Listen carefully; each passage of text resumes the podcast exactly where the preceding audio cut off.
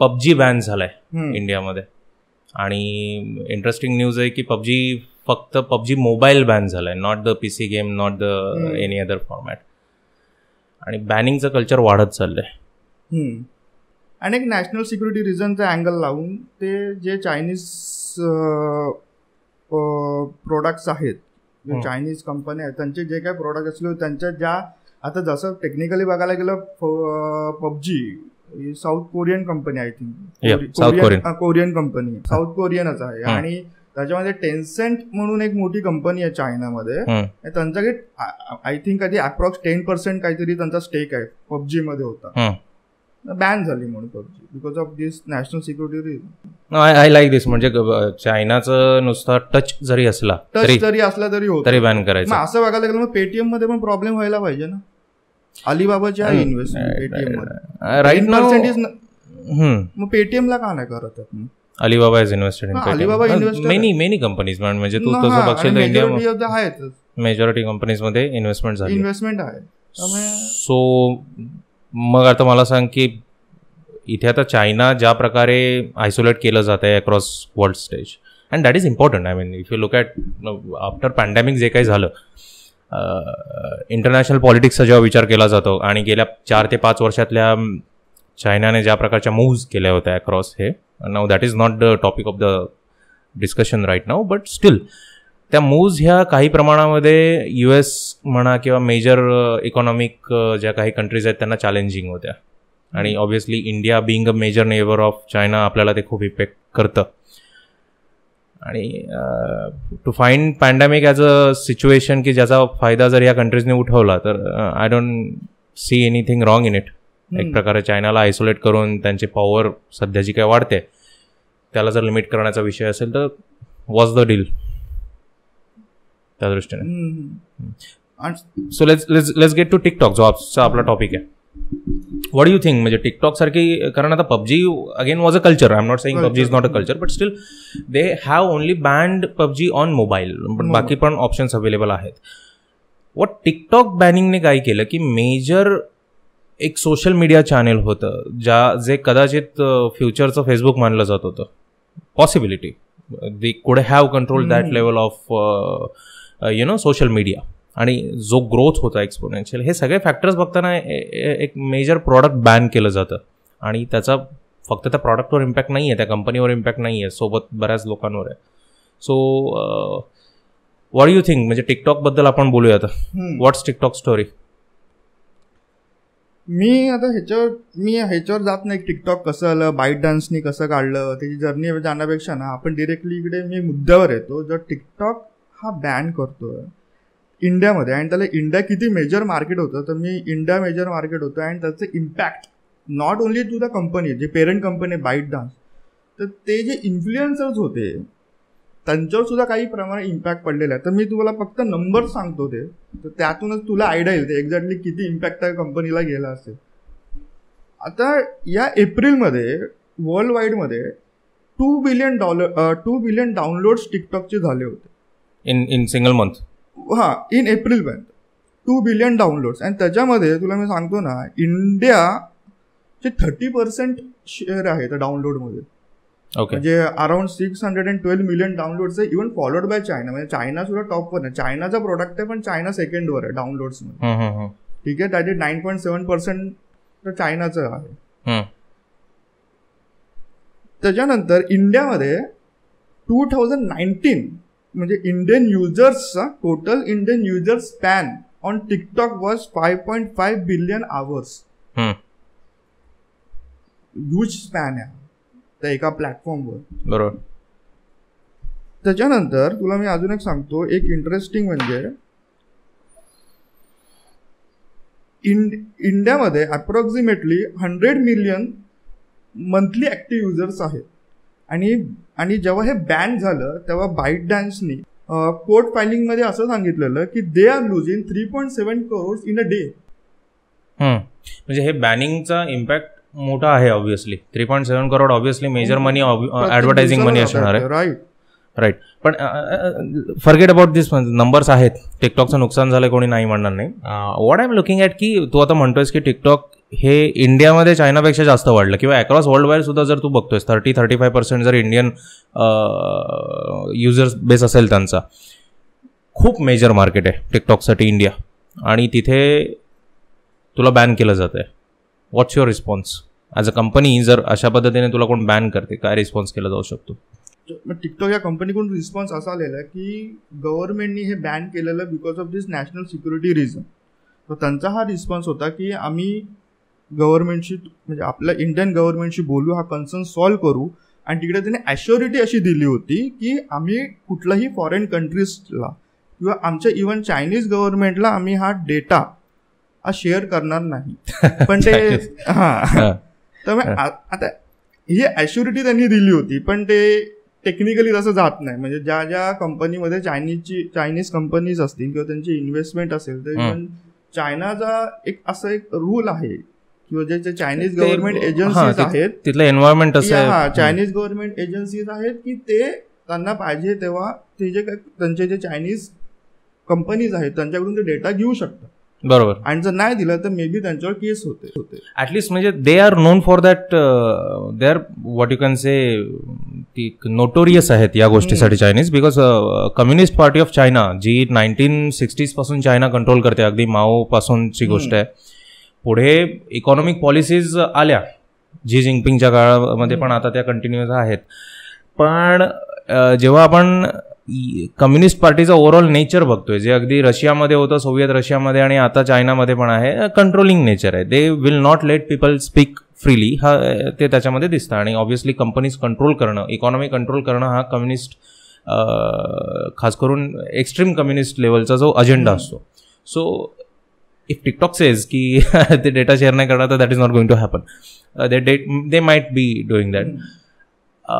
पण आता महत्त्वाचा प्रश्न मी जो पहिल्यांदा विचारला, तुला का वाटतं की टिकटॉक प्लॅटफॉर्म इंडियामध्ये एवढा एक्सपोनेन्शियली कसा वाढला? कारण तो बघणं खूप गरजेचं आहे. त्याच्यामध्ये असं काय आहे टिकटॉकमध्ये which help it grow exponentially in India? ह्याच्यामध्ये मी सांगेन की बरेच रिझन, मी त्यामध्ये काही एक एक्झाम्पल म्हणजे हे सांगतो, पॉइंटर सांगतो काय आहे ते. पहिली गोष्ट म्हणजे हे जे मी आपलं एक काल काही डिस्कशन झालं, जर फेसबुक घे, ट्विटर घे, हे that is build around making the friends and followers. पण हे जे इंस्टाग्रामने टिकटॉक मध्ये आलं, it's about winning the fans. Fan base करतो, winning or getting them to follow. Right, got it got it got it. आणि सेकंड थिंग म्हणजे मला टिकटॉक आहे ना एक्स्ट्रीमली पॅसिव्ह आणि ॲडिक्टिव्ह आहे. पॅसिव्ह याच्यासाठी म्हणजे नाही, इथे टिकटॉक जर वापरतोय ना, तिथे तुला स्वतःहून असं काही एंटर करायला काय लागत नाही. तिथे फक्त तू काय करतोय, तू ओपन करतोय, तुला 15-15 सेकंडचे व्हिडिओ येतात, ते वर जात आहेत, लगेच सेकंड व्हिडिओ येतो, लगेच थर्ड व्हिडिओ येतो. ते एक्स्ट्रीमली पॅसिव्ह आहे. तिथे स्वतःचं ब्रेन, मला तर वाटतं काही इव्हन युट्यूबमध्ये आपण काहीतरी वापरतो, युट्यूबचे व्हिडिओ संपल्यावर तुला सजेशन येतात, ॲटलीस्ट तू विचार करतोस किंवा नेक्स्ट व्हिडिओ मी कुठला बघू शकतो, तिथे टाईप करतोस.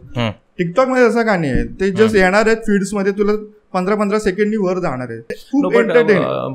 पण टिकटॉक असं सांगते ना की ते आर्टिफिशियल इंटेलिजन्सचा वापर करून तुला सजेस्ट करतात. एक्झॅक्टली. पण तिथे पॅसिव्ह येते खूप, तिथे तुला विचार करायला लागत नाही, तुझ्याकडून सर्च वगैरे काय होत नाहीये, त्या लेवलचं होत नाही. आणि तू जर बघशील ना, लोकांचं ना attention span over the years कमी कमी होत चाललाय. पहिले लोक बुक्स वाचायचे तर काही दिवस जायचे, त्यानंतर मूव्हीज आले ज्या काही 2 तासात वगैरे होत आहे. त्याच्यानंतर मग आपले फेसबुक आणि या गोष्टी आलेल्या सोशल मीडिया प्लॅटफॉर्म, जिथे तुला 10 मिनिटं घालवतो, आणि त्याच्यापेक्षा पण कमी आता टिकटॉक आलाय जे तुला 10 ते 15 सेकंडमध्ये इन्फॉर्मेशन देते, एंटरटेन करते. म्हणजे लोकांना ना आता. आणि एक थर्ड गोष्ट अशी आहे ना की जर तू एक जर नीट बघशील ना, टिकटॉक जे आहे म्हणजे मोस्टली जर लोअर मिडल क्लास आहेत, स्मार्टफोन टिकटॉक जो मोबाईलला तो स्टुडिओ केला त्यांनी, राईट, एक काइंड ऑफ अन स्टुडिओ बनतो. त्या ॲप इन्स्टॉल करतो, मोबाईल जो स्टुडिओ बनून जातो की त्याच्या ऑलरेडी त्याच्यामध्ये बॅकग्राऊंड म्युझिक टाकू शकतो, लिप सिंक्रोनाइज वगैरे करू शकतोस तू, ते एंटरटेनमेंट.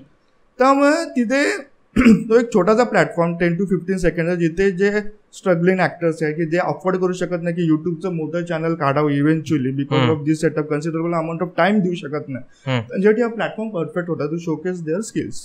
हा, पण तो तेवढा निश नाही राहिला. म्हणजे याच्यामध्ये एक मास जो काही चेंज होत गेला, जो आपण अगोदर डिस्कस केला की बेसिकली इंटरनेट 2.0ने काय केलं की सोशल मीडिया ओपन केलं. पूर्वी social media very it was important because people required contact numbers, people required emails और मे बी आपण जे पत्रव्यवहार करायचो. आणि ह्याचा जो काही अगदी कोर बेस आहे तो डेटिंग कडे जास्त आहे. कारण पत्र लिहिलंच काय नाही ऍक्च्युली, असं कधी ट्राय आपण शाळेत लिहायचो पत्र, ते लेटर रायटिंग वगैरे असलं ना. आयुष्यात असं प्रॅक्टिकली कधी केलं? माननीय प्राध्यापक त्यातलं काहीतरी लिहिलंय मी. म्हणजे असं कोणाला जर पत्र लिहून पाठवलेलं आहेस? नाही. आपण 90s ची मुलं, आपल्याला पत्र ऐकली आहेत पण पाठवली नाही आहेत कधी, तेवढी वेळ नाही आली. पण विषय असा आहे की मुद्दा तोच आहे की व्हॉट इज सोशल मीडिया, किंवा अगदी त्यापूर्वी सुद्धा हे या सगळ्या चॅनलचा एकच कोर आहे तो म्हणजे मेल फिमेल डेटिंग रिलेशनशिप्स. आणि त्यासाठीच ती बनवली गेली आहे. बाकी काही म्हणत की आम्हाला हे मिळतं आम्हाला ते मिळतं, त्याचा कोर बेस तोच आहे. आणि पूर्वी काय असायचं की तुम्हाला पत्राने असेल किंवा ईमेल्सने असतील, अगदीच मोबाईल्स सुद्धा खूप रेअर, म्हणजे खूप खूप रेअर. आणि तुम्हाला टेलिफोनवर कॉल करायचे. मग आता ती एखादी मुलगी असेल तर मग हां तिच्या बाबाने उचलला तर असले बरेच प्रश्न असायचे, अडथळे बरेच असायचे. ते सोशल मीडियाने उडवले, सगळे बाजूला केले. मग त्याच्यामध्ये फेसबुक घे, मायस्पेस घे, आपलं फ्रेंडस्टर घे, किंवा नंतर व्हॉट्सॲप आलं. यांनी काय केलं की अगोदर हा जो डिस्टन्स आहे एक प्रकारचा तो कमी केला. आणि India is a very gender shy country असं मी म्हणेन. स्वतःच्या जेंडरसोबतच राहणं जरा जास्त पसंत करतात. शहरांमध्ये गेलात की फ्रेंड्स वाढतात त्यांचे, पण त्यांच्यामध्ये तो अजून तो बॅलन्स आलेला नाही आहे. Are they friends, are they dating, what they are doing, बरेच it's complicated. What they say it's complicated. आणि त्याच्यामध्ये जो काही एक सीन तयार होतोय, फेसबुकने त्या ठिकाणी मस्त टॅपिंग केलं, जे ऑब्व्हियसली कॉलेजमधले यूथ सगळ्या त्या नेटवर्कवर आणून. आणि that was the psychology behind Facebook and whatever. Communication easy झाली. मला आठवतंय मी कॉलेजमध्ये असताना मुलं मुद्दामून फेसबुक आणि ते ऑर्कुट वगैरे काहीतरी होतं, त्या ऑर्कुटवर ते अकाउंट का खोलायची? वर्गातल्या मुलीला हाय टाकण्यासाठी म्हणून ऑर्कुटवर account. That was it. Otherwise त्याचा काही पर्पज नव्हतं की मला माझा तिथे आणि काय फोटो टाकायचा, हे काय नाही, नाही तिला हाय टाकायचं आहे त्यासाठी मी ऑर्कुटवर आहे. हे असले विषय होते. मला त्या क्रश आहे माझी, काहीतरी सुरुवात करायला पाहिजे. पहिले मुलांचा पहिले अरे फेसबुकवर पहिले रिक्वेस्ट पाठव. बरोबर, पहिली रिक्वेस्ट अजूनही तेच चालतंय. जवाला कुठे गेला? अजूनही तेच चालतंय. आणि इथे ते नेचर कधी चेंज झालं कोणालाच कळलं नाहीये. And men, I would say women are fine, men are behind. I will tell you why. त्याच्यामध्ये होतं असं की या सोशल मीडिया कल्चरने आणखीन एक किडा लावून दिला, तो इंस्टाग्रामने जागा केला. तो होता फॅन बेस कल्चर. एकाने हाय टाकलं असे टाकणारे 500 हाय टाकणारे लोक असतात. हे 500 जण त्या मुलीशी बोलायला प्रयत्न करतात. हे 500 जण त्या मुलीचे फॅन आहेत. Instagram made that possible. She wanted fans, she got it through Instagram. That was step number 1. Step number 2, Snapchat वगैरे नंतर यायला लागलं. आणि जेव्हा स्नॅपचॅट तिकडे आलं, तिकडे इकडे टिकटॉक आलं. TikTok is extreme level of fan culture, extreme level. आणि आता तर ते त्याही पुढे गेले. म्हणजे आता युएसमध्ये there is that company, what is only fans. Basically you have to pay money to see who you are following. Okay. आणि मग त्यांना मग तिथे ते obviously porn industry take over करते हळूहळू. That's a different story. Maybe we can speak about it later on. पण जे कल्चरल चेंजेस कसं झाले, 90s मध्ये काय चालू होतं? पत्रव्यवहार आणि टेलिफोन. 2000s मध्ये काय आलं? फेसबुकने जरा रिव्होल्युशनलाइज केलं. आणि जरा ज्यांच्यामध्ये घाबरटपणा असतो, समोर जाऊन बोलण्याची इच्छा नसते, तयारी नसते, असं कोपऱ्यातून टाकायचं, तसं झालं ते. आणि then came the later part जिथे फॅन बेस तयार झाला. कारण हे घाबरट माणसं ऑब्व्हियसली तिचे फॅन आहेत. She is not going to entertain them, and that is what is happening right now. I recently interacted with a model. ती 18,000 मला असे दाखवायला लागली, पण माझे 18,000 फॉलोअर्स आहेत, मला एवढे मेसेज. म्हटलं मी काय करू? असं चालू आहे. That is what is happening on all the social media platforms. आणि ते तू म्हटलं की फॅन फॉलोईंगचं टिकटॉक हे नेक्स्ट लेवल आहे लिटरली. म्हणजे मला आठवतंय काहीतरी 1-2 मोठे काहीतरी इन्फ्लुएन्सर्स आहेत टिकटॉकवर. इव्हेंच्युअली मी त्या दिवशी घरी हे बघत होतो, आपलं MTV बघत होतो. त्याच्यामध्ये ते लिटल टोनचा अल्बम आला. अल्बम म्हटलं या लेवल पण ते गेले टिकटॉक स्टार्स.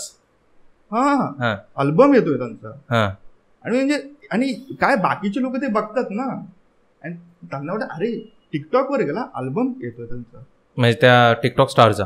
टिकटॉक स्टारचा. ओके. आणि इव्हन आता कसं होतं माहितीये का, मूवी स्टार जे होते ते त्यांचं मूवी प्रमोट करायला जो टिकटॉकवर येऊन त्या टिकटॉक स्टार बरोबर ते प्रमोट करायचे. आलं लक्षात. त्यामुळे ते खूप ग्लॅमरस वाटायला लागलं लोकांना, आणि इंडियाच्या लोकांना हे खूप ग्लॅमरस आहे या गोष्टी, आणि खूप लगेच त्यांना अट्रॅक्ट होऊन जातात. त्या social media has become glamorous.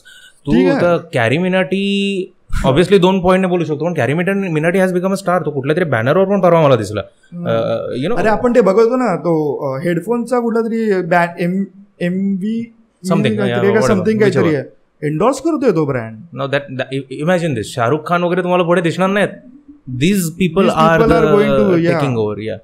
आणि स्पीकिंग ऑफ दॅट, म्हणजे आता कॅरी मिनाटीने टिकटॉक वर जे केलं ते दॅट वॉज इन्सिडेन्शियल, पण आपण आता टिकटॉकच्या टॅलेंट बद्दल बोलत होतो. Who are finding ways.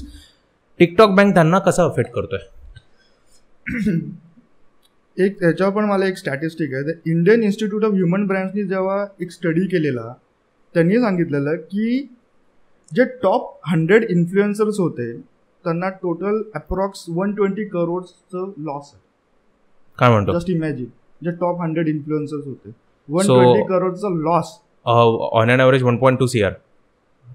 अरे केवढी कमाई, एवढी कमाई. आणि म्हणून 1 million ज्याला फॉलोअर्स आहेत ना, तो अप्रॉक्सिमेटली मंथली 35,000 to 40,000 कमवत होतो minimum. Minimum minimum because this is a very low. Minimum ते ब्रँड एंडोर्स करून वगैरे. आता तर प्रॉब्लेमच आहे. आणि आता इव्हेंच्युअली जर त्याला दुसरा प्लॅटफॉर्मवर जायचं असेल, इंस्टाग्राम रील आहे, ठीक आहे, मग तिथे त्या लेवलचं पेमेंट अजून त्या लेवलचे पहिले फॉलोअर्स त्याला बनवावे लागतील. ते खूप it's not that easy. Okay. मला सांग, मग आता जर समज टिकटॉक बॅन होतंय आणि नाव या लोकांची एक तयारी असते, ते मल्टिपल सोशल मीडिया वापरतात आणि त्याच्यामध्ये स्वतःचं यु नो प्रेझेन्स दाखवतात. म्हणजे इंस्टाग्रामवर पण असतील, यूट्यूबवर पण. यूट्यूबवर ते हे लोक कमी असतील, पण इंस्टाग्रामला तरी असतात ते, किंवा फेसबुकवर असतात, आणि तिथे त्यांचे फॅन फॉलोईंग्स असतात. मग हे प्लॅटफॉर्म्स हे वापरू शकतात का? कारण तिकडचं कंटेंट जर आता टिकटॉक इज बॅन, मग त्या कंटेंटचा आणि तिथला फॅन फॉलोईंग आणि जे काय त्यांचा जो काही बनला आहे तिथे एक ओव्हरऑल बिझनेस म्हणूया आपण त्याला, त्याला धक्का ऑब्व्हियसली लागलाय. Can they replicate it exactly on Instagram आणि फेसबुक? आणि आय एम स्पीकिंग अबाउट त्यांची फॅन फॉलोविंग तिथल्या तिथे रेप्लिकेट होऊ शकते का, आणि तो बिझनेस येऊ शकतो का? मी ते काही यांचे इन्फ्लुएन्सचे टेस्टिमोनियल्स बघत होतो, तर ते बोलत होते की आम्हाला ऍक्च्युली खूप डिफिकल्ट जाते same fan following base replicate करायला on other platforms like Instagram reels असेल किंवा फेसबुक असेल किंवा बाकी दुसऱ्या गोष्टी. हे ऍक्च्युली त्यांना खूप डिफिकल्ट जाते की त्यांना तसं एवढा फॅन बेस भेटत नाही. त्याच्यामुळे काय होतंय, त्यांचं directly affected to their monthly income किंवा इयरली जे काय आहे ते. ओके. आणि ऍक्च्युली खूप डिफिकल्ट होतंय ते, कारण कसं होतंय. आणि इव्हन तू बघशील तर इंस्टाग्राम रील्सवर सुद्धा आहे ना, ते टिकटॉकवर त्यांनी जे केलेले व्हिडिओज तेच ते डाउनलोड करून त्याच्यावर टाकतात. आलं लक्षात. त्यामुळे आता सध्या तरी ही परिस्थिती आहे, पण इव्हेंच्युअली त्यांना त्याच्यात सुद्धा काही दिवस घालवा लागतील, तेव्हा जाऊन ते कुठे परत सेम फॉलोईंग बेस बनेल. पण त्याची परत एनर्जी जाणार आहे, परत तो टाइम जाणार आहे, तर सगळं जाणार आहे. त्यामुळे तुझं बघशील नाही जर असंच जर होत राहिलं, कॉन्टेंट क्रिएटर्स काय करणार? म्हणजे ते एक्झॅक्टली आता असं करिअर म्हणून पण बघत असेल तर बघायलाच नको. मग करिअर नोकऱ्या सोडल्या होत्या म्हणे, बऱ्याच लोकांनी नोकऱ्या पण सोडल्या होत्या टिकटॉकच्या नावाखाली. हो, टिकटॉकच्या नावाखाली बऱ्याच म्हणजे लोकांनी फुल टाइम जॉब म्हणून घेतलेला तो. आलं का लक्षात? आणि ते फुल टाइम फक्त टिकटॉकवर. म्हणजे त्यांचं कसं होतं, ते नॉट फेसबुकवर पण नव्हते आणि इंस्टाग्रामवर एवढे नव्हते जेवढे टिकटॉकवर त्यांचा तेवढा ऍक्टिव्हनेस होता. त्याच्यामुळे पूर्ण एनर्जी टिकटॉकवर होती. आणि आता एकदम टिकटॉक बॅन झालं तर प्रॉब्लेम मध्ये आलेले. सो म्हणजे सध्याच्या इकॉनॉमिक डाऊनफॉलमध्ये लोकांच्या नोकऱ्या जातात, हे ठीक आहे, पण आता टिकटॉकवाल्यांचंही इन्कम गेलं. म्हणजे सरकार म्हणतंय की कोणी कमवूच नका. हा, थोडक्यात आपण मी तेच म्हणतो, आत्मनिर्भर वगैरे आहे, ठीक आहे, पण त्याच्यासाठी आपण ऑलरेडी नाही आत्मनिर्भर काय काय टाइम आहे. तू आता बघशील जे अल्टरनेटिव्ह जे प्लॅटफॉर्म्स आहेत, म्हणजे इंस्टाग्राम रील्स घे तू, चिंगारी म्हणून एक आहे इंडियन प्लॅटफॉर्म्स वगैरे आहेत. तर ते आता ते काय करतायत, ते आपल्या प्लॅटफॉर्मवर त्या लोकांना बोलवत आहेत, त्यासाठी काही कॉन्टेस्ट रन करतात.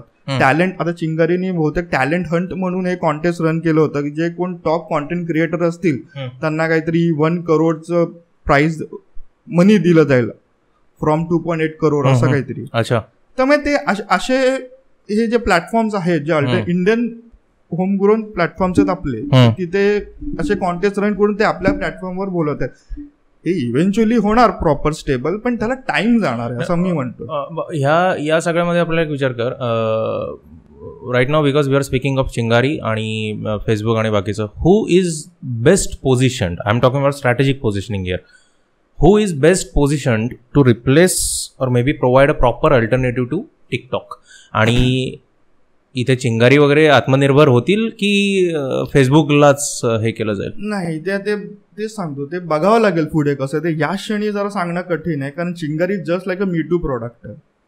बरोबर, इथे फेसबुक म्हणतंय की इंस्टाग्राम रील हा मी टू टेक्निकली नाहीये बोलतोय, आमचं थोडं वेगळं आहे, आमचं आपलं वेगळं असतं, आमचं सगळं वेगळं असतं. फेसबुकचं प्रत्येक वेळेस तेच असतं. जसं फेसबुकने स्नॅपचॅटचं ते स्टोरीजचा फॉर्मॅट घेतलेला, आम्ही कॉपीकॅट नाही होत. अच्छा, कळतंय. आणि परत नो नो हे स्टार्टअप्स मध्ये बऱ्याचदा दिसतं, we are changing the world by bringing this technology and this artificial intelligence and whatever, हे सगळीकडे असतं त्यांचं. हा बोल, you are here to make the world a better place, world a better place, ती लाईन तर सगळीकडेच असते. हा, त्यामुळे असं आहे. पण इथे पॉईंट काय माहिती, हे अल्टरनेटिव्ह वगैरे होऊ शकतात. जे इव्हेंच्युअली जे चिंगारी जर तसा तो बेस बनवते, तर इव्हेंच्युअली सगळे जसं टिकटॉक झालं तसं इंडियामध्ये चिंगारी होऊ शकतो. टाइम जाईल. मी या क्षणी आपण या सांगू शकत नाही. आता बघायला लागेल की चिंगारी किती अग्रेसिव्हली या गोष्टी, आता एवढा चांगला टाइम आहे की ते अग्रेसिव्ह जाणं खूप इम्पॉर्टंट आहे. कसं आहे माहिती, आपण जरा तिथे मायकल पोर्टरचा विचार करू. म्हणजे सगळ्यांना माहिती नसेल मायकल पोर्टर कोण आहे, पण फोर्टर्स फाईव्ह फोर्सेस एक बेसिक कन्सेप्ट आहे MBA मधली, आणि इथे गव्हर्नमेंटचा रोल खूप मॅटर करतोय. मला असं एक कन्स्पिरसी थेअरी मी मांडतो, maybe Facebook is really the best position. I am not talking about the product sense. Look at the news जे काही आले, आप क्रोनोलॉजी समझिए अमित शाह स्टाईल में. Okay, what happened is TikTok ban होतं आहे. ऑब्व्हियसली त्याच्यामध्ये बरेच अँगल लावले गेले, सॉफ्टवेअर आणि data breaching and whatever, China and all that. Facebook invest in Reliance, whatever small investment did it. I don't remember exactly. I think जिओमध्ये त्यांनी गेली, still small for Facebook man. Then हे झाल्यानंतर Facebook Instagram reels launch करत आहे. So कोण benefit करत आहे? Who is benefiting? Ambani benefiting, Facebook benefiting, Modiji benefiting, China. So एक कॉन्स्पिरसी थेअरी मी मांडतोय. सो मे बी फेसबुक या क्षणी पोझिशनमध्ये आहे. आणि कितीही आपण आत्मनिर्भर आत्मनिर्भर म्हटलं तरी मार्क दादा इंडियामध्ये आले, डोक्याला टिळा लावला, जय श्रीराम म्हटलं की ते पण आत्मनिर्भर इंडियनच झाले असं म्हणायला हरकत नाही. बरोबर आहे. आणि जसं फेसबुकचं नेचरच आहे खूप killing the competition right. And that's the nature of the world man. You have to kill the competition. तिथे तुम्ही असं नाही म्हणायचं नाही आम्हाला जागू द्यायचं. मी थोडंसं तो हा पण अँगल, तर फेसबुकनी जेव्हा तुम्हाला तुला एक अगोदर एक पॉईंट सांगितलं की लिटरली टिकटॉकनी क्रॉस केलेलं डाउनलोड फेसबुकच्या पण पुढे गेलेलं. ओके, आणि फेसबुकनी ते टिकटॉकला चॅलेंज द्यायला लासो म्हणून ऍप काढलेलं, जे सेम टू सेम टिकटॉक सारखंच होतं. अच्छा, it was a individual app होतं, पण ते नाही चाललेलं आहे. सो त्यांना ते दोन वर्षातच बंद करावं लागलं. आणि मग त्याच्यानंतर मग ते फायनली इंस्टाग्राम रील्स वगैरे आले. ते मग ते फेसबुकचं असं मला कुठेतरी दिसतंय ते चालू होतंच की बाबा इनसिक्युरिटी, बाबा की लोक जर जास्त टाइम स्पेंड करायला लागले या ऍपवर, ऑब्व्हियसली एंगेजिंग रेट फेसबुकवर खूप कमी होतोय. बरोबर. आणि त्यांना ते इव्हेंच्युअली बिझनेसमध्ये अफेक्ट होणारच आहे. नो, पण आता त्याचा काय अँगल म्हणजे आय डोंट नो, म्हटलं ते बघायला लागेल. ते पर्पजली झालेल्या गोष्टी आहेत का कसं आहे? ओके, तू म्हणतोयस की लासो हे इंडिव्हिज्युअल ॲप होतं. सो मला सांग, व्हॉट वुड बी आयडियल? कारण आता फेसबुक जर तू ओपन करशील तुझ्या टाईमलाईनमध्ये ते रील्स लेवलचे व्हिडिओज येत आहेत, कारण त्याने ते इंटिग्रेट केलेत त्याच एका एंटायर इकोसिस्टीममध्ये. ऑब्व्हियसली फेसबुक इकोसिस्टीममध्ये ते बरोबर चालून जातात. पण जसं तू म्हणत होतास की टिकटॉकला एक सेपरेट यूज केस होती, ती एक स्पेसिफिक यूज केस होती, तो त्याचा जो एक एंगेजमेंट करण्याचा, तो फेसबुकमध्ये काय डिस्ट्रॅक्शन्स 100 आहेत. हां, सो जर त्यांना उद्या उठून काय वाटतंय की इंस्टाग्राम रील्सला जर ते पुश करत आहेत, तो is it better to keep it as a stand alone application Instagram reels, की दोन्हीकडे ते असलं पाहिजे, किंवा फक्त फेसबुकमध्येच किंवा इंस्टाग्राममध्येच ते असावं आणि स्टँड अलोन ॲप्लिकेशनची गरज नाही? What do you think? हां तेच होतं. तू फेसबुकवर बघशील ना, व्हिडिओ बनवायचे बरेच प्रकार. एक IGTV आहे, तू लाईव्ह व्हिडिओज आहे, तू नॉर्मल व्हिडिओज बनवून तू फीडवर पण टाकू शकतोस. आणि आता इंस्टाग्राम रील्स आहे, तर लाईव्ह व्हिडिओज जर तू सोडलंस तर बाकीचे थोडं कॉम्प्लिकेटेड होतं आहे. आणि मला काय वाटतं हे जे हा जो शॉर्ट व्हिडिओ फॉर्मॅट ही जी कॉन्सेप्ट आहे ह्याला आता जर टिकटॉकला एक तो सेपरेट फॅन बेसच आहे, तो सेपरेट सेट ऑफ युजर्सच आहे. तर मला असं वाटतं की फेसबुकनी तरी सेपरेट एक ॲप काढावा असं माझं तरी असं वाटतंय की इन फ्युचरमध्ये तरी. आणि एक ते सेपरेटली एक तो फॅन बेस क्रिएट होऊ दे असं. कारण ते पण हा बऱ्याच स्टार्टअप्सना हा प्रॉब्लेम असतो असं वाटत नाही. They start with a core functioning, they eventually grow grow grow grow grow आणि नंतर ते फीचर सेट्स एवढे होतात की कुठे थांबायचं कुठे काय करायचं धिस डिसिजन मेकिंग. आणि अमेझॉनलाही ते लागू पडते ना. Amazon is earning huge amount of money, that's another story. But how do you manage that ecosystem in to a you know collective space. गुगलने ते मस्त केलं जीमेलच्या बाबतीत. आपण त्याबाबत कधीतरी डिस्कस करू. गुगलची जी स्ट्रॅटेजी आहे product strategy. Sundar Pichai why is a CEO, he was core person in that product strategy. जे गुगलला इंटिग्रेट करण्यात त्याचा खूप महत्त्वाचा हात होता. So right now he is the CEO, he is the right person because he has given Google that much. पण आता तेच विचार कर की TikTok was a stand ऑलन product with certain feature set. Facebook replicate करते पण ते स्टँड ऑलन करणं जर आपण म्हणतोय बेटर आहे न्यू प्रॉडक्ट डेव्हलप करणं. फ्युचर काय म्हणजे जर फ्युचरला जर फॅन बेस आता सुरुवातीला फ्रेंड बेसवरून आता आपण फॅन बेसवर आलोय, फ्युचर आता कुठे जाते हे कसं समजायचं. मला असं वाटतंय ना की आता नेक्स्ट आपण बोलू की व्हॉट नेक्स्ट काय असणार आहे. मला वाटतंय आता जसं एक डिस्कशन आपलं खूप लॉंग बॅक चाललं होतं. आपलं चाललं असतं हे डिस्कशन आपण बहुतेक चहा पित असताना चाललेलं की आता जे जे आता हे फॅन बेस जरी म्हटले तरी साधारण कसं वन वे कम्युनिकेशन जास्त आहे. म्हणजे ते तिकडे ते व्हिडिओज टाकतात आणि इथे कमेंट्स होत आहेत किंवा इकडे फॅन्स त्याचे कमेंट्स करतात किंवा शेअर करतात. इंटिमसी नाही आहे असं. टू वे कम्युनिकेशन होत नाही. एक आय एम ॲडव्हर्टायझिंग फॅन म्हणजे मी ॲडव्हर्टायझिंग ॲज इन त्याला मी ॲडव्हर्टायझिंगकडे ॲज अ ॲड बघत नाही but I look at it as a medium of creativity. If you आणि स्पेशली असं आहेत you can actually see how brands are interacting with you know people. पण social media आणि ह्यांनी सगळं ते बिघडवलं कारण त्याच्यामधली ती लेवल ऑफ क्रिएटिव्हिटी कमी झाली आणि लेवल ऑफ फंक्शनिंग म्हणणं त्याच्यामध्ये टेक्निकल ॲस्पेक्ट्स जास्त आले आणि बरंच कल्चरली आपण वीक व्हायला लागलो. म्हणजे मी परवा मला असं वाटतं माझ्या टीमला कुठला तरी एक मेसेज लिहायला सांगितला की असं असं whatever it was I think 15th August or something. आणि त्यांना तो व्यवस्थित टाईपकण करता आला नाही. मराठी टायपिंग त्यांना जमत नाही. इंग्लिश टायपिंग करताना कुठे कॉमा द्यायचा कुठे फुलस्टॉप द्यायचा हे त्यांना कळत नाही. आपण 90s मध्ये पत्रव्यवहार करत होतो तेव्हा कसं माननीय महोदय प्रिय वॉट एव्हर XYZ तुझाच प्रेमी बरोबर त्यांना कळायचं कुठे काय करायचं. आता तर व्हॉट्सअप म्हणजे काय त्याला काय कल्चर उरलेलं नाही आहे what social media has done to us. आणि I am fed up with it. म्हणजे त्याच्यामध्ये प्रॉब्लेम असा येतो की समवेअर वी हॅव टू आपल्याला कुठे ना कुठेतरी ते यु नो कल्चर मेंटेन ठेवणं गरजेचं आहे. आणि ते इंटरॅक्शन मधूनच शक्य होतं. जेव्हा दोन माणसं एकमेकांसमोर इंटरॅक्शन करतात कळतंय की ओके त्याचं म्हणणं काय माझं म्हणणं काय. So we are interacting. आपण एकमेकांचा ॲक्च्युली यु नो समजतंय आपल्याला की okay that is interaction. Social media is not interaction. Social media is only if you any social media even if you are doing WhatsApp. जर तू WhatsApp जरी कोणावर करतोस ना तरी सुद्धा ते टेक्निकली वन वे कम्युनिकेशनच आहे. कारण समोरच्या माणसाला काय पाहिजे ते त्यालाच माहिती आहे, तुला काय पाहिजे ते तुलाच माहिती आहे. त्याने तुला जोक पाठवला आणि तू हा करायचं म्हणजे त्याची अपेक्षा तीच आहे तू हा कर म्हणजे ते आय डोंट नो फक्त टाकून हा होतं म्हणजे नुसतं मी तर बोलतो आजकाल लोक ते पण टाईप करत नाही डायरेक्ट फक्त इमोजी टाकतात. इमोजीज म्हणजे आळशी माणसाचं पहिलं लक्षण. म्हणजे ऍटलिस्ट थोडं एफर्ट तर टाक. लॉल तरी लिह LOL ते पण लॉल आजकाल ते काय निघाले ते वर्ड नाही म्हणजे आता लॉल काय आणि लाल काय आणि पिवळं काय. So that is the case. त्याच्यामुळे सोशल मीडिया मला असं वाटतंय जनरल पब्लिक सुद्धा इव्हेंच्युअली कदाचित फेडअप व्हावी अशी माझी इच्छा आहे.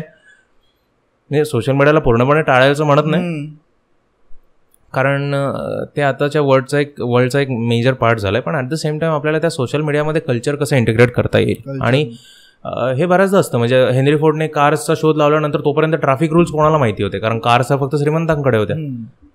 फोर्डचं मॉडेल 3 हे एवढं फेमस झालं की त्या कारमुळे गव्हर्नमेंटला लागलं की नाही आता आपल्याला ट्रॅफिक रूल्स आणणं गरजेचं आहे, नाही तर हे कसेही चालवतात. सेम वे सोशल मीडिया आता अशा स्टेजला पोहोचले की तिथे आपल्याला गव्हर्नमेंट तर काही करतच आहे, गव्हर्नमेंट बॅनिंग बिनिंग करून बरेच रूल्स आणते, पण आपण as a society we need to instil some culture in to social media. आणि ते फक्त सुशांत सिंग राजपूतबद्दलच्या पोस्ट शेअर करून वगैरे असल्या गोष्टी करून नाही होत. You need that innate understanding of what is required and what is not. So back to TikTok, काय चालू आहे टिकटॉकचं आता फ्युचर, काय वाटतंय तुला टिकटॉकचं फ्युचर? आता मी त्यांचं डे बाय डे व्हॅल्युएशन कमी होत चाललंय. म्हणजे आय डोंट नो, मी मध्ये काहीतरी आर्टिकल होतो, आय एम जस्ट म्हणजे मी कन्फर्म नाही या गोष्टीवर, पण काहीतरी $3 बिलियन व्हॅल्युएशन झाले फक्त, नाही at least $100 billion $100 billion company worth येते. आणि असं जर प्रत्येक कंट्रीमध्ये बॅन होत राहिलं तर US might be banning it ना, युएस बॅन करतोय, बाकी कुठल्या कंट्रीमध्ये आय थिंक बॅन होत नाहीये, ते नाही केलं. डिपेंड करतं. Listen, if US bans it, then you've got major European countries like UK, France, ते सगळे बॅन करायला घेणार, त्याच्यामध्ये काही हे नाही ना, मेजर प्रॉब्लेम आहे. मग या केसमध्ये टिकटॉकला बाय आउट केलं गेलं, would that be the good solution? टिकटॉकचा जो ऍक्च्युली जो कोर ऑपरेशन आहे आणि जी त्याची पेरेंट कंपनीचा जो पहिला प्रोडक्ट होता टुडेज हेडलाईन, त्यांचा जो कोर जे ऑपरेशन आहे ते टोटली आर्टिफिशियल इंटेलिजन्स बेस्ड रेकमेंडेशनवर आहे. आणि त्यांची प्रोप्रायटरी सिस्टीम आहे, तर मे बी ते प्रोप्रायटरी सिस्टीम सेल आउट करू शकतात. नाही listen, to create a TikTok clone is not that hard. टिकटॉकने काही in terms of product innovation त्यांनी काही फार मोठं केलं नाहीये, जे एखादी major US company, major tech company नाही करू शकणार. They can do it. What they need is that name TikTok, because the TikTok name आणि तो जो काही एक पोचलाय लोकांपर्यंत ते कदाचित त्यांना गरजेचं आहे. सो मायक्रोसॉफ्ट जेव्हा US आणि कॅनडासाठी पोझिशनमध्ये आहे टिकटॉक विकत घेण्याच्या, किंवा दुसरं आता म्हणशील तर US, आपल्या इंडियामध्ये तर आपले अंबानी साहेब आहेत विकत घेण्याचा. सगळं मध्ये न्यूज पण होती की अंबानी पोटेन्शियल बायर पण होता TikTok. He is potential buyer on everything man, he can buy India right now. काय मला आणि अंबानी सोड, काल तर एक वेगळीच न्यूज आली, Adani has invested $76 billion through buying. हे ना अंबानीचं मी समजू शकतो, अदानी बाबा पण $76 बिलियन हे झालं, ऍक्विजिशन्स केलेत अदानीने. So it's all Adani Ambani Modi. कठीण आहे ना? अरे कालचीच न्यूज आहे, $76 billion Adani. You can imagine. I can understand Ambani, because बापजादे का पैसा आहे आणि वाढतच चालला आहे, त्याला काय ठीक आहे. म्हणजे आता एक माणूस समजू शकतो, मग दुसरा अदानीच का होतो? टाटा का नाही होत? कोणीतरी अय्यर का नाही होत? आणि कोण असेल तर मी तर म्हणतो आपले पाटील साहेब का नाही होत? कोण नाही, त्यावर आपण बोलू. आणि काय आणि ह्या सगळ्यांमध्ये ते इश्यू, तर रिलायन्स जेव्हा नेटमेडमध्ये वगैरे इन्व्हेस्ट करतोय तर लिटरली जे जे असोसिएशन आहे फार्मसीज जे शॉप, त्यांनी लेटर सुद्धा दिलेलं की बाबा असं जर झालं की लिटरली एक मोनोपॉली क्रिएट होते.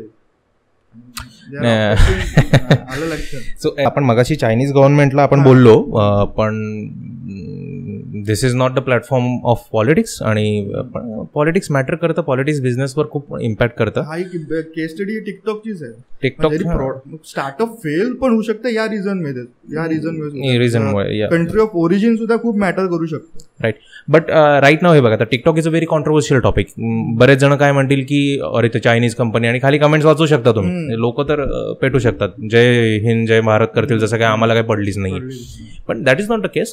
TikTok is just an example. उद्या उठून काही ठराविक पैसेवाल्यांच्यासाठी एखादा नवीन ब्रँड जर उतरवला गेला, how is it going to help us? मला सांग, अमेझॉन आणि यांच्या ज्या काही डील्स होत आहेत अंबानी किंवा जिओमध्ये जे काही जिओ मार्टमध्ये, आणि त्यासुद्धा एकदम विचित्र डील्स आहेत. म्हणजे त्याच्यावर ॲक्च्युली आपल्याला एक वेगळं पॉडकास्ट करता येईल की कोण कुठे कॉम्पिटिशन आहे आणि कोण कुठे हातात हात घालून बसलंय, कळतच नाही. सो हे करता करता स्टार्टअप इंडिया नावाचा जो एक ॲटलिस्ट एक बोलायला चांगला प्रोग्राम, चांगलं मार्केटिंग, प्रसून जोशी साहेबांनी एवढं मोठं मार्केटिंगचं बळ लावलं मोदींच्या पाठी. म्हणजे त्यांना स्लोगन लगेच मिळतात, अब इंडिया जागा होगा, वॉट एव्हर, उठ अब खडा होगा इंडिया, वॉट एव्हर, बरेच काय काय काढतात. जोशी साहेब तर मास्टर आहे त्याच्यामध्ये. पण मला सांग, हे एवढे सगळे मार्केटिंग स्लोगन जे आहेत ते ॲक्च्युली त्या स्टार्टअप इंडिया प्रोग्राममध्ये कुठे उतरले? ही एनर्जी तिथे का नाही लागत आहे?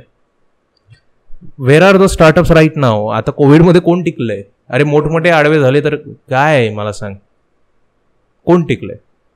आणि how you are going to build you know the country back? परत कशी उभी करणार आहेस? सो आपण त्या बाबतीत काय करायचं?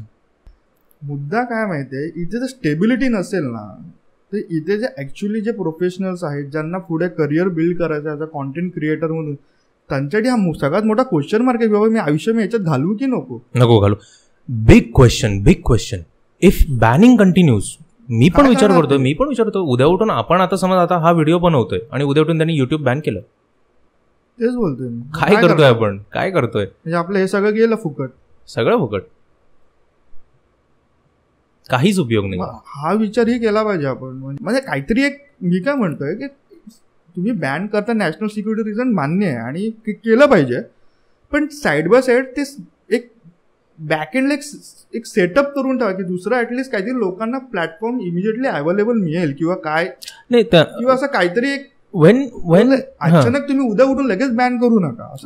When looking at political scenario, आता पबजी बॅन केला, फौजी आला, हे नावापुरतं लगेच आलं. अक्षय कुमार आहेत ना आपले, अक्षय विचेवर, हरकत नाही. सो फौजी आला, उद्या उठून भाभीजी येईल आणि विचेवर. So what do you do about it? म्हणजे फ्युचर कठीण आहे असं दिसतंय याच्यातून. फ्युचरमध्ये ॲज अ करिअरवरून जर कोण बघायचा कॉन्टेंट क्रिएटर, बाबा विचार करूनच गेलेलं बरं या फील्डमध्ये. राईट, मला तरी असं या क्षणाला तरी दिसतंय, त्याचं स्टेबिलिटी दिसत नाही आपल्या इंडियामध्ये कुठल्याच गोष्टी. मला सांग, हे झालं गव्हर्नमेंट च्या बॅनिंगच्या ह्याच्यातून झालेलं हे आहे, आणि सॉफ्टवेअर्स बॅन होत आहेत. हे बॅनिंग पुढे मॅन्युफॅक्चरिंग कंपनीजमध्ये उतरू शकतं का? कारण शाओमी सारखा brand for example has taken India major control. कारण तो जो एंट्री लेवल स्मार्टफोनचा कंट्रोल आहे, शाओमी घे, ओप्पो घे आणि ते विवो वगैरे सगळे चायनीज ब्रँड्स आहेत. हुज टू से की सॉफ्टवेअरमधूनच डेटा चोरी होतो? Who's to say? ते तर डिव्हायसेस कंट्रोल करतात दोज पीपल. मला सांग, आपल्या इंडियामधले कुठले ब्रँड आहेत का मोबाईल? नाही, कम्पीट नाही करू शकत. Micromax was one thing but no Micromax. So आपण इंडियामध्ये इनोव्हेशन आणि प्रोडक्शन मध्ये कमी पडलोय. आपल्याकडे ते अजून ती इकोसिस्टीम जी लागते ते करायला, ते आपल्याकडे मला असं वाटतं की नाहीये ती सेटअप. त्यामुळे ते बॅन करून सुद्धा इंडियाला असा काही तसा टेक्निकली फायदा होणार नाहीये इन टर्म्स ऑफ. त्यामुळे रिसेंट जी न्यूज होती, ॲपल इंडियामध्ये बेंगलोरमध्ये फॅक्टरी हे करेल. अगेन ॲपलसाठी ती मूव्ह खूप मेजर असेल, कारण जे ॲपलचा सेटअप होता, आय थिंक मला आठवते मी स्टीव्ह जॉब्स बुकमध्ये वाचलं की व्हेअर टीम कुक मॅटर केलं. हे जे काही फॅक्टरीज चायनामध्ये सेट करून घेणं, कारण तिथला लेबर कॉस्ट कमी आहे चायनामध्ये. एक इंटरेस्टिंग गोष्ट आहे की Chinese people are very disciplined त्यांचं प्रोडक्शनच्या बाबतीत. आणि जी सिस्टीम तिथे उभी केली गेली, I forgot the name of the person, that person is known for it from China. एक assembly line system, proper system, ज्याच्या थ्रू प्रोडक्शन लो कॉस्टमध्ये on time you can deliver. ते चायना आणि Chinese people and though certain circumstances असल्यामुळे शक्य झालं. आणि हे शक्य करून घेणारा माणूस सुद्धा Tim Cook. Steve Jobs never entered into that segment. Steve जॉब्सने पूर्ण पॉवर टीम कुकच्या हाती ठेवली होती. हे 2003, 2002, 2004च्या दरम्यान हे सगळं सेट व्हायला लागलं आणि आयफोनचं पहिल्यापासूनचं प्रोडक्शन सगळं चायनामध्ये व्हायला लागलेलं.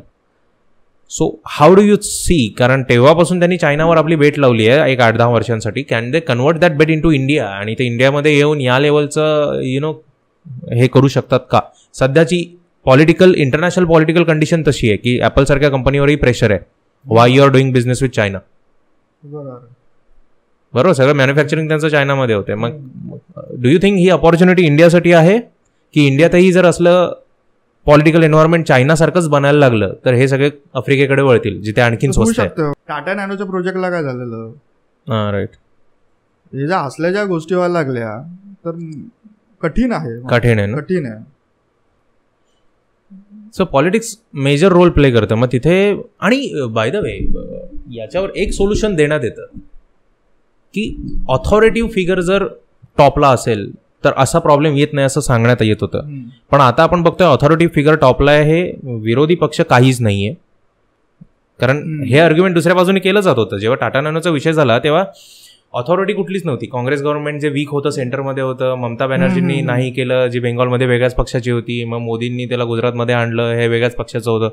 तेव्हा ते रिझन देण्यात आलं. मोदीजींनी असं म्हटलेलं की टाटा नॅनोला आम्ही उभारी आम्ही दिली कारण का आमच्याकडे भक्कम नेता आहे. आता तोच भक्कम नेता देशाचा भक्कम नेता आहे. मग देशामध्ये असे प्रकार का होतात?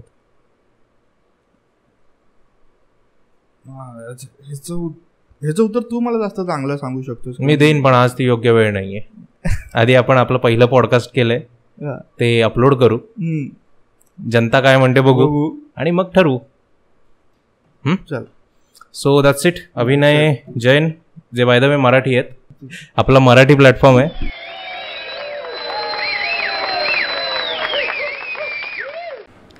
हा व्हिडिओ आवडला असेल तर लाईक करा, कमेंट करा, शेअर करा आणि चॅनल सबस्क्राईब करायला विसरू नका. आणि पुढील व्हिडिओचे नोटिफिकेशन मिळवण्यासाठी दिलेल्या बेल आयकॉनवर क्लिक करा.